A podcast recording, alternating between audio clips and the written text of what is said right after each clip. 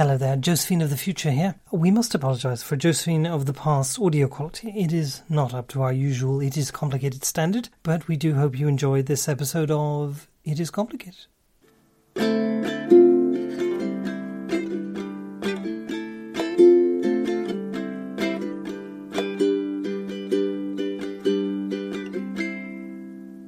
Hello, and welcome to It is Complicated, the podcast where we talk about everything because it's complicated. And I've forgotten the rest of the introduction because Josephine's looking at me with that look. Do you want to carry on? I'm trying to remember what else we say. Oh, yeah, no, no, I know what we say. Hello, and welcome to It is Complicated, the podcast where we talk about how everything is complicated. Hello, Josephine. How are you? Or why don't we start with who are you and we'll do the how are you is going to be most of the episode. So let's do who are you? Hello, uh, my name is Josephine Baird. I am an academic and artist. Prior to very recently, I used to enjoy strutting my proverbial stuff upon the stage, and now I more artistically enjoy drawing pictures of queers and posting them on the internet. I am also a lecturer at the University of Uppsala, game design department, where I teach on game design. I'm also a PhD candidate at the University of Vienna, and I like to think of myself as a femme of international mystery even when I'm tired. Hello, Jay. How are you? Who are you? I am Dr. J. I use they as a pronoun. I am from the self defining future. I got to give myself the job title Harbinger of Change. I work for a consultancy called ThoughtWorks, where I'm a principal consultant. I also, thanks to the New Zealand government, got to write my own gender. So I'm a transgressive, non binary gender queer. Eventually, I will actually have that or something similar upon a birth certificate because they are now going through the consultation for me to actually go and change my birth certificate to reflect my current gender, which I think is fucking awesome. I don't think they're quite anticipating what I will want to do with it. It's going to be really interesting when I try that. What else am I? Well, I'm a troublemaker, as if the above didn't tell you, and a hashtag queer nuisance because I've been to my second queer lecture, by the way. I heard a really good talk at QUCL by Grace Lavery about how gender criticality is the biggest threat to academic freedom in our lifetime. It was something similar. And I really loved hearing her talk and the way that she talked about it. But anyway, I went to a queer theory lecture once by Sara Ahmed and came up with this hashtag queer nuisance and have been using it ever since because I love the idea of being queer, changing everything and changing how something is used and changing how something happens. So that's me incredibly enthusiastic. I had some caffeine before this conversation. Can you tell? Yes, I can.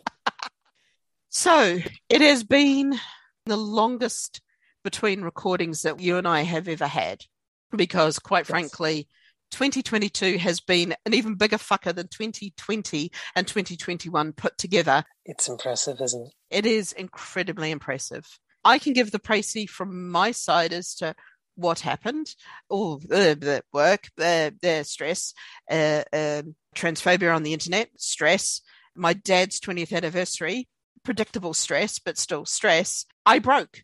I literally broke. Fortunately, this time only for two weeks. I needed to take a couple of days off work, took some time, got my shit together. Over the last month or so, I've been recovering. And I think this week I finally hit back to 100%. So I am in the bouncy mode. I'm not going to talk about the stuff with my family, but one of the things that came out of that is a real understanding of always what I wanted to hear from a parent. And if I'm never going to hear that, I might as well start saying it to people because the only way I can then hear it is in myself saying it to somebody with that same love and affection that I always wanted to receive. How did that come about? Through my lovely counseling, talking with him about what's been going on with my family actually enabled me to sit down and really examine the things that I really wanted to hear and I know that I will never hear. And just really, really started to put that together and go, what are the things that I have always been dying to hear? And I just sat down and started to write it and just really thought a lot about what that would actually mean to hear that. And not examining why I never heard it, because that's an entire thing that would actually just drag me through the past and drag me through those things. It's like, what would I have wanted to get out of this? What were the things that I wanted to hear? And the things that I wanted to hear is, I'm proud of you. I love you. I think you're an amazing person. And I can't wait to see what you do in the future. It sounds so simple to say. And it sounds so basic. And it's like actually hearing those four things is just so amazing. And it's like, if I can't have those said to me, I can say them to other people and almost hear myself saying them. So when I say them to somebody, I kind of also say them to myself. But it's also like I can see the reaction of somebody hearing those words, which I can then go, wow, if they mean that much to that person. And part of me goes, yes, that's how much it would have meant for you to have heard those words from this particular person. So It's a new thing I'm trying.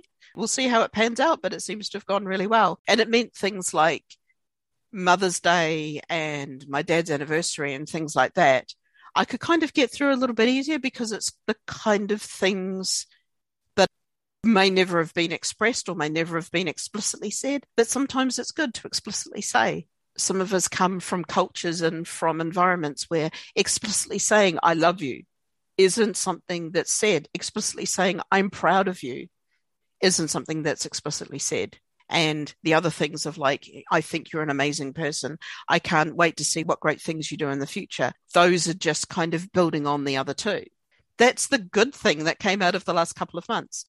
I've been through a bit of a ringer, but I don't know whether I'm rebounding or I'm just bounding, but I feel very, very bouncy today. I feel like things have finally snapped in place and clicked. You know what I mean? That moment of like everything is just, oh, this feels right. There's no dissonance, there's no noise, there's just la, but not even la. It's just there. That's great. And that's in a TLDR fashion or TLD rant fashion. How was your? You can talk about as much or as little as you want, Josephine. I got sick, COVID related. I didn't bounce back, not immediately. Like many people, I became incredibly fatigued uh, in a way that I am not used to. And um, I recognize some of the experience from friends, loved ones, people I know who've had similar fatigue in different situations, different circumstances, obviously not the same. But I recognized some of the things that they had been telling me in my own experience that I would just not be able to function. I would do a single thing, whatever it was, and be sweating and exhausted and incapable of doing anything again for at least another hour. Any task whatsoever immediately ruined me for the rest of the day, uh, or at least half a day. And I was deeply affected by this. Knowing you, I'm almost feeling like it was a hole in the dam. But up until about today, I think the thing that I had not realized was that I was stressing about uh, the work I do, especially the PhD work I'm trying to do. Just obviously wasn't happening because I was destroyed. I was fatigued. I was trying to teach at the same time. I'm very glad I was. I feel incredibly proud of the work I was able to do but everything had a tremendous toll. I was really, really tired. Obviously, couldn't record or edit the podcast. I'm hoping that I will have the energy to do it so that you will hear this, dear listener, at some point in the near future after we've actually recorded this. But the truth is, I had no energy. But the worst part of it was the little energy that I did have every day, I didn't spend doing something lovely or doing the work that I really wanted to do, except for the things that were absolutely essential or I believed were absolutely essential. Any extra energy I spent worrying terribly about all the things I wasn't doing or wasn't able to do because I was suddenly unwell. And that included this podcast. There were projects that I've been wanting to do with people that I just suddenly wasn't able to do. And I felt terrible, not because I couldn't do them, although that was a big, big disappointment. The worst feeling was this feeling that I was lesser than, and that I was not taking care of responsibilities to others. And I had no idea that that's really what I was thinking in my head until it was pointed out to me in a very kind way that this is not the perspective that I would require of anyone else. And what has been so beautiful has been to hear verbally a different message from others, including from Jay. The things, the four things that Jay just said to me. Um, they started the conversation today with that, and burst into tears. I can tell you the impact of words that we should be hearing either from others or ourselves. And obviously, the most difficult thing to tell yourself is the thing you didn't hear from someone else at formative times in your life. So I'm very, very grateful for the very dear people in my life who have taken the time to tell me things that have been very moving have meant a lot. I am going to spend the little extra energy that I have in my days at the moment doing the things I would like to do, doing the things I would need to do, and trying to not spend that time saying mean things to myself and worrying as much as I have been about how awful people feel about my lack of ability to do things.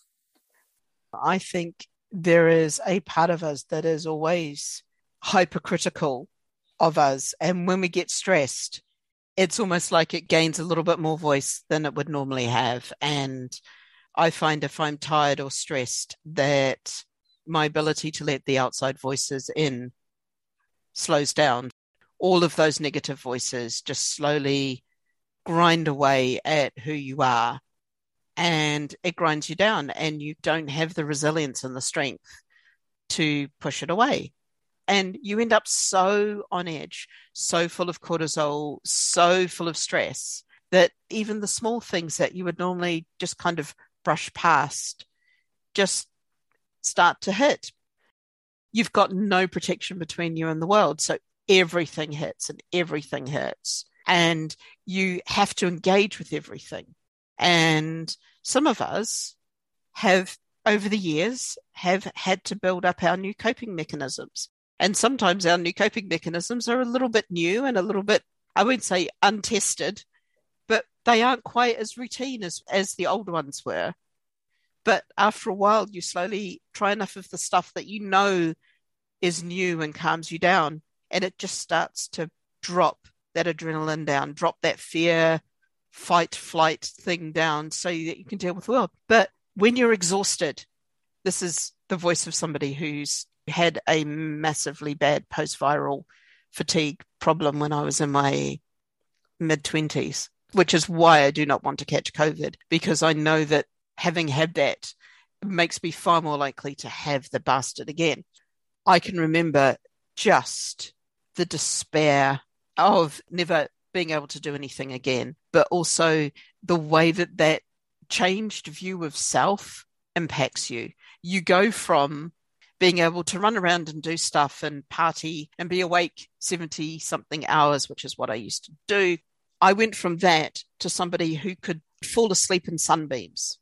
I would be sitting on the floor and literally just curl up and fall asleep on the hard floor for 20 minutes because I had just dropped out from exhaustion.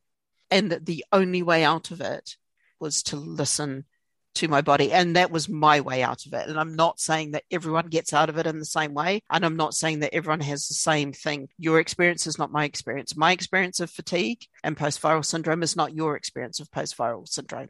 The thing that I had to do was just slow the fuck down and listen to my body. And when my body said, You're going off to bed, and I'm like, But it's eight o'clock at night. I want to stay awake. No, no, no, no, no. When my body says you're going off to bed, you go off to bed and you sleep. And you just start listening to yourself and listening to what your body wants and making that the priority over the other things. It takes a lot for me to take that in and to A, accept that that's what I've been doing, and B, get out of the habit of doing that. And so that's sort of where I've been at it's been compounded by all sorts of things. It's a very emotional reflection to realize that that's what's been happening and what's been tremendously positive has been the kindness of others. it is very, very easy, especially at the moment, to become isolated. And I most certainly have been in this feeling. And it has been exhausting and fatiguing just in itself to deal with the emotional onslaught of fatigue and exhaustion. And I would love to believe that once you've had the light bulb moment of realizing, oh, this isn't how I should behave once in my life, then surely I have now overcome it forever. And I am very good at forgetting two things. One, that that is not the case. And two, forgetting that I'm not alone in mm. feeling this way. It's weird. I know that when I had and I'm going to call it a wobble or a breakdown it or whatever I want to call it. I know when I had that time of being too stressed at the end of February that I was in my mode of not listening and dealing properly with the world. And I recognized it. And the moment I recognized it, I could start to deal with it because I could say to somebody, Hey, when you're telling me that this project is really stressful, I'm hearing you tell me to work harder. And they were like, No, that's not what I'm trying to say. And let's sit down and look at how we help you. And it's just like, right, how do we do this? What do we need to do? And I just went away and woke up and just went, I do this and this and this.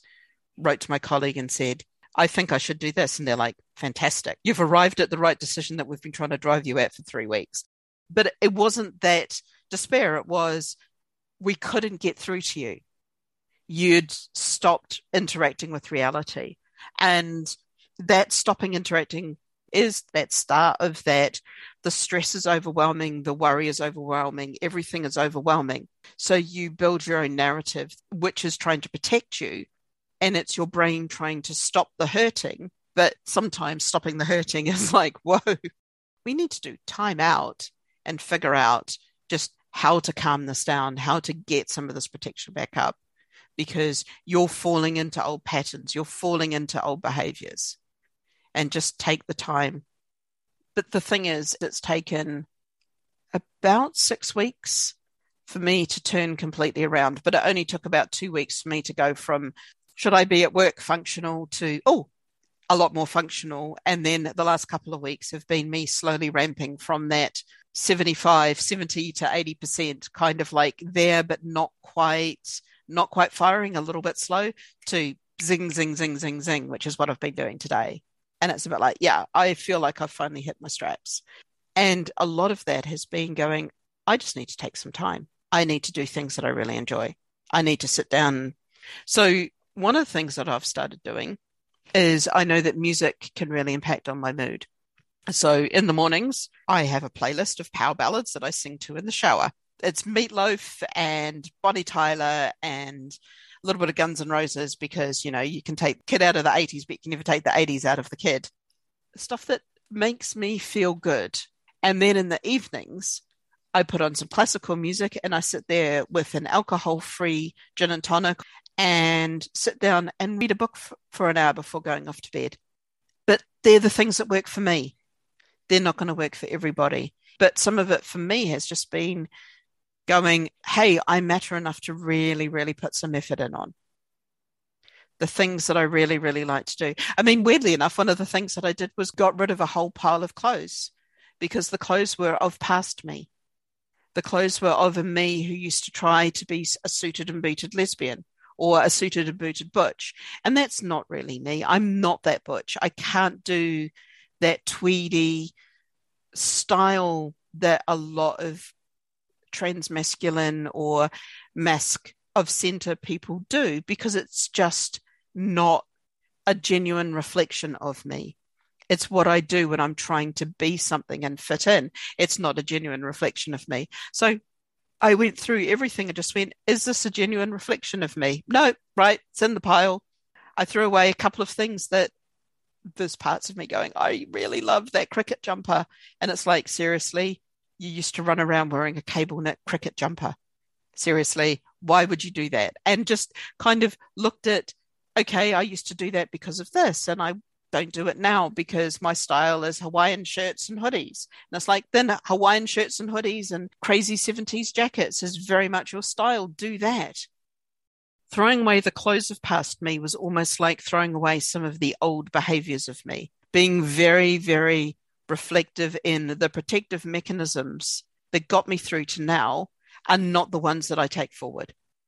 I survived all of that stuff by building protective mechanisms, by doing things to protect myself mentally and physically, and all of those things to keep me safe. And by throwing them away and getting rid of them, it was almost like, yeah, those things, I don't do them anymore.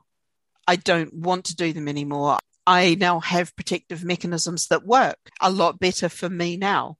For the person I am now, there are some things that I do, and I'm like, this actually feels amazing. You know, being open and honest with people about how I feel about stuff. It never would have got me doing that 20 years ago because I wasn't sure if people wanted to hear that from me. That's what I used to think because I always used to run myself down. The things you're saying, I think, are all too commonly true for people who have had either traumatic experiences or are different or having traumatic experience because they're different. These almost always go together because I've definitely recognized this use of certain mechanisms in order to try to survive potentially dangerous environment. That the coping mechanism that I've been using the last few months, where I'm really tired, do not show weakness, do not show that you're tired, carry on regardless. That's my first impulse. Why? Because the situations I was in some time ago it was not safe to do that. It was much better to try to carry on, cope, and get by. Do not ask for help. Do not look for help because it's not there. That's the presumption, right? Because that was the case in the past. It was not there. It was not available. So don't look for it because it isn't there. So carry on. Do not look for help. Hold yourself to an incredibly high standard. Why? Because it's a really good coping mechanism when you need to function at an incredibly high standard in order to survive. So these things are functional coping mechanisms when in incredibly traumatic situations. Whether that traumatic situation is current, that's a different thing. Because the other coping mechanism that I most certainly have, and I know this is not uncommon, is to look for those traumatic events. And if they're not there, to start planning for when they are there because that's also a really good coping mechanism if you're in constant trauma or constant stress. That is a really good coping mechanism if you're in situations that are constantly dangerous, which for some of us is the case and doesn't change. And even for some of us, that is a question of relativity. Are you in more danger? or uh, less danger? Not are you in danger or not? It's a, it's a question of degrees. The truth is, I am very lucky to be in a situation where I no longer need to use those coping mechanisms in order to survive. My body and mind has not realized that yet. And when I'm in moments of fatigue and anxiety, I forget very quickly that I don't necessarily need to rely on those coping mechanisms. And it's my body and mind trying to take care of me. And that took me a while to figure out too, to realize that actually it's not an unkindness to myself to have these coping mechanisms, quite the opposite. But the truth is that the better solution to my current situation is to realize that pushing myself well beyond my limit, A, isn't going to work, and B, is not needed by the circumstance that reaching out and asking for help is exactly the right thing to do right now, that it is most certainly the most functional coping mechanism for me because it is there, as it should be for everyone in this situation. But the truth is, not everyone has that circumstance, and I know I haven't always in my life. It is still really hard for me to accept the reality of the situation is that. And I know for some people, one of the best treatments and therapy is actually to have that dialogue with yourself, to try to stop in the moment of panic and exhaustion and fear and ask yourself the simple question is this fear of whatever it is actually related to the thing that's happening now? Or is it related to something that was before? can you try to reach out? Because the best experiences I've had, the most moving personal experiences I've had in the last few months, has been telling my colleagues in a group chat that I'm not feeling very well and having a really lovely response. Speaking to my colleague Sarah today and getting tremendous support from her. Speaking to Jane, and as always, speaking to my wife, who always,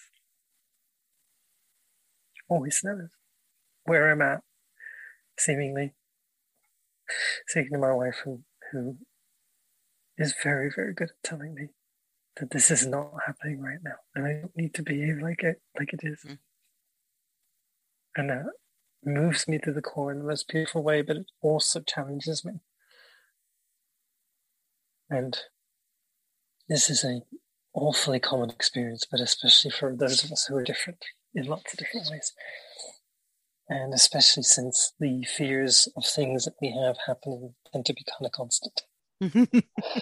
it's it's kind of ludicrous, you know, this idea of saying, "Well, I'm frightened of a world where someone might be really mean to me because of who I am." You can't just say to them, "Well, that's not going to happen."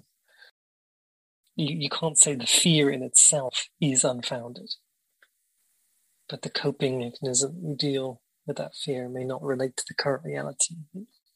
Don't know if that constitutes advice. It doesn't, because for those of you listening, you may be in very different situations, and I do not want to presuppose, I do wish for everyone that they have this kind of connection. For those of you who do, I hope very much that you feel that you can reach out to those who are there. And for those of you who don't feel that you don't have that connection right now, I hope that hearing us talk about it a little bit might help as well.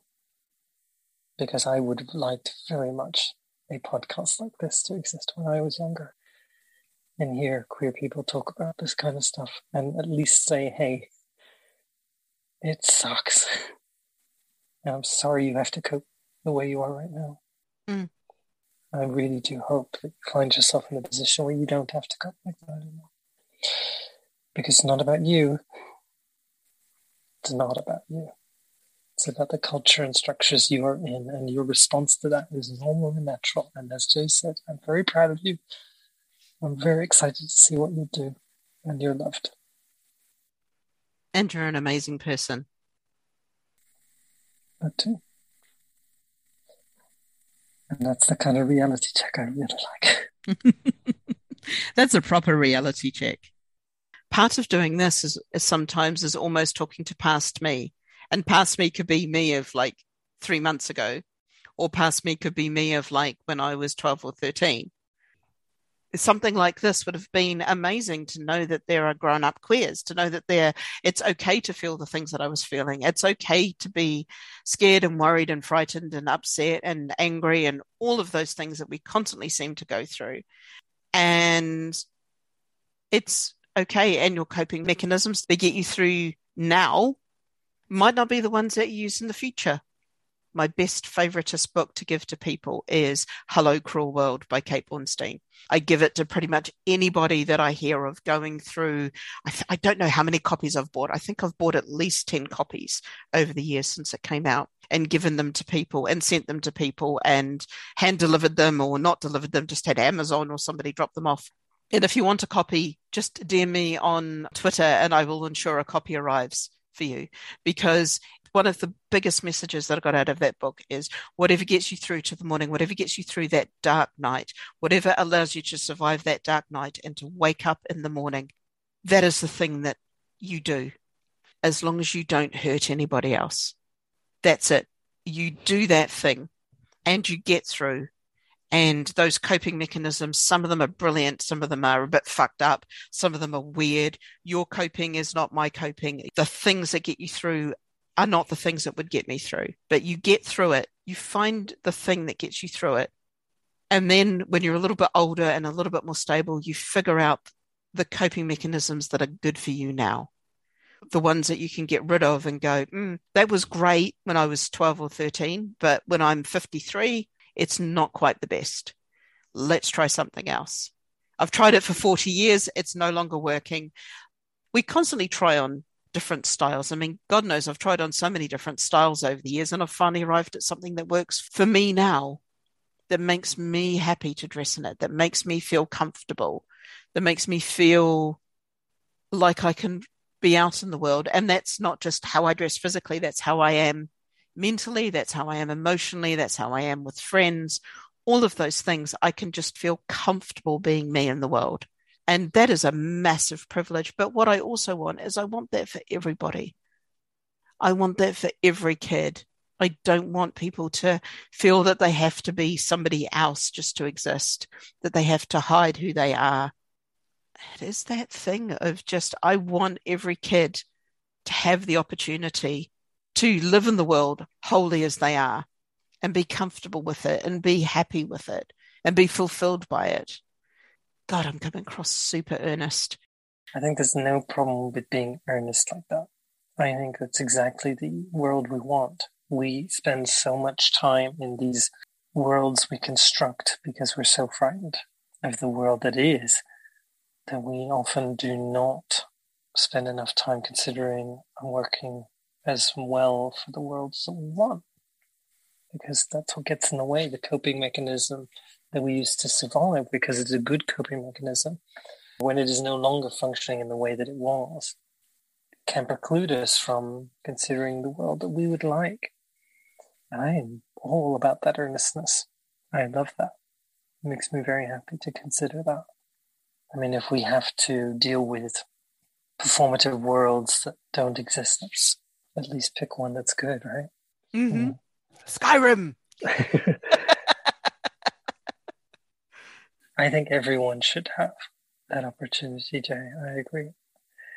And that's why I think expressing these things earnestly and expressing to each other those things we wish we had heard, talking about coping mechanisms and how complicated they are, but also how important they are and how we can try and cope together is exactly the way that we can achieve that earnestly and profoundly. And that means a world to me, and I know it. I'm all for it. Stay earnest. that's that's yeah. I really do believe in that earnestly, and I really like that. Okay, hmm. thank you. You are completely welcome, and I'm so pleased I could be there for you. It actually makes me feel really lovely things. So, in the time that has passed, I've been watching a shed load of stuff. I have not watched quite as much Keanu Reeves as I perhaps should have or could have or would have liked to. I did find one that I started to watch and have yet to finish because my God, he had some dangers in his past. So, Feeling Minnesota is. I'm struggling to find a redeeming feature other than Keanu Reeves being breathtaking in it. It is definitely a film of the mid 90s. It is lacking in pace, writing, comedy. I mean, it's got Cameron Diaz. It's got really, really good actors with a really, really bad plot and some of the worst writing I could imagine. And it is literally two small town, dumb as anything brothers bumbling around the world involving the murder of the one and only female character. It's not passing the Bechdel test in any way. Halfway through, at which point I kind of gave up because I'm just like, this is not Coen brother good. You know, if it was Coen brothers, I could see the same story being done in a really wonderful, dark, hilarious way with that deadpanness and everything.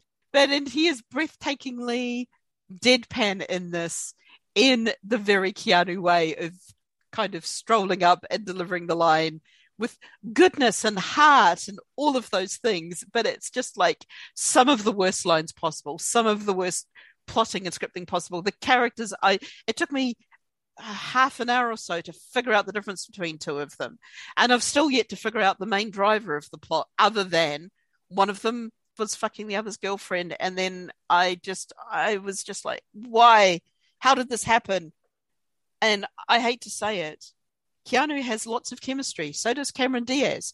They appear to be operating on completely different chemistries. I cannot figure out what anyone is doing. Now, whether that is because I was watching it when I was super stressed and Therefore, my ability to process things, to take in information, and anything like that is really limited. And maybe I should have just reduced myself to cartoons at the time or something like that. But quite frankly, I was watching it just going, I have no not only no clue of what's going on, but no desire to watch anymore, no matter how breathtaking Keanu Reeves is. It's a one from me, one star.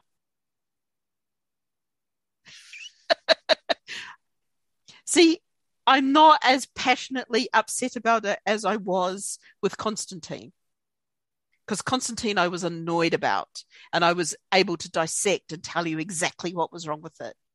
This, I'm just like, disappointed. It has so much potential and is so fucking bad. Right then.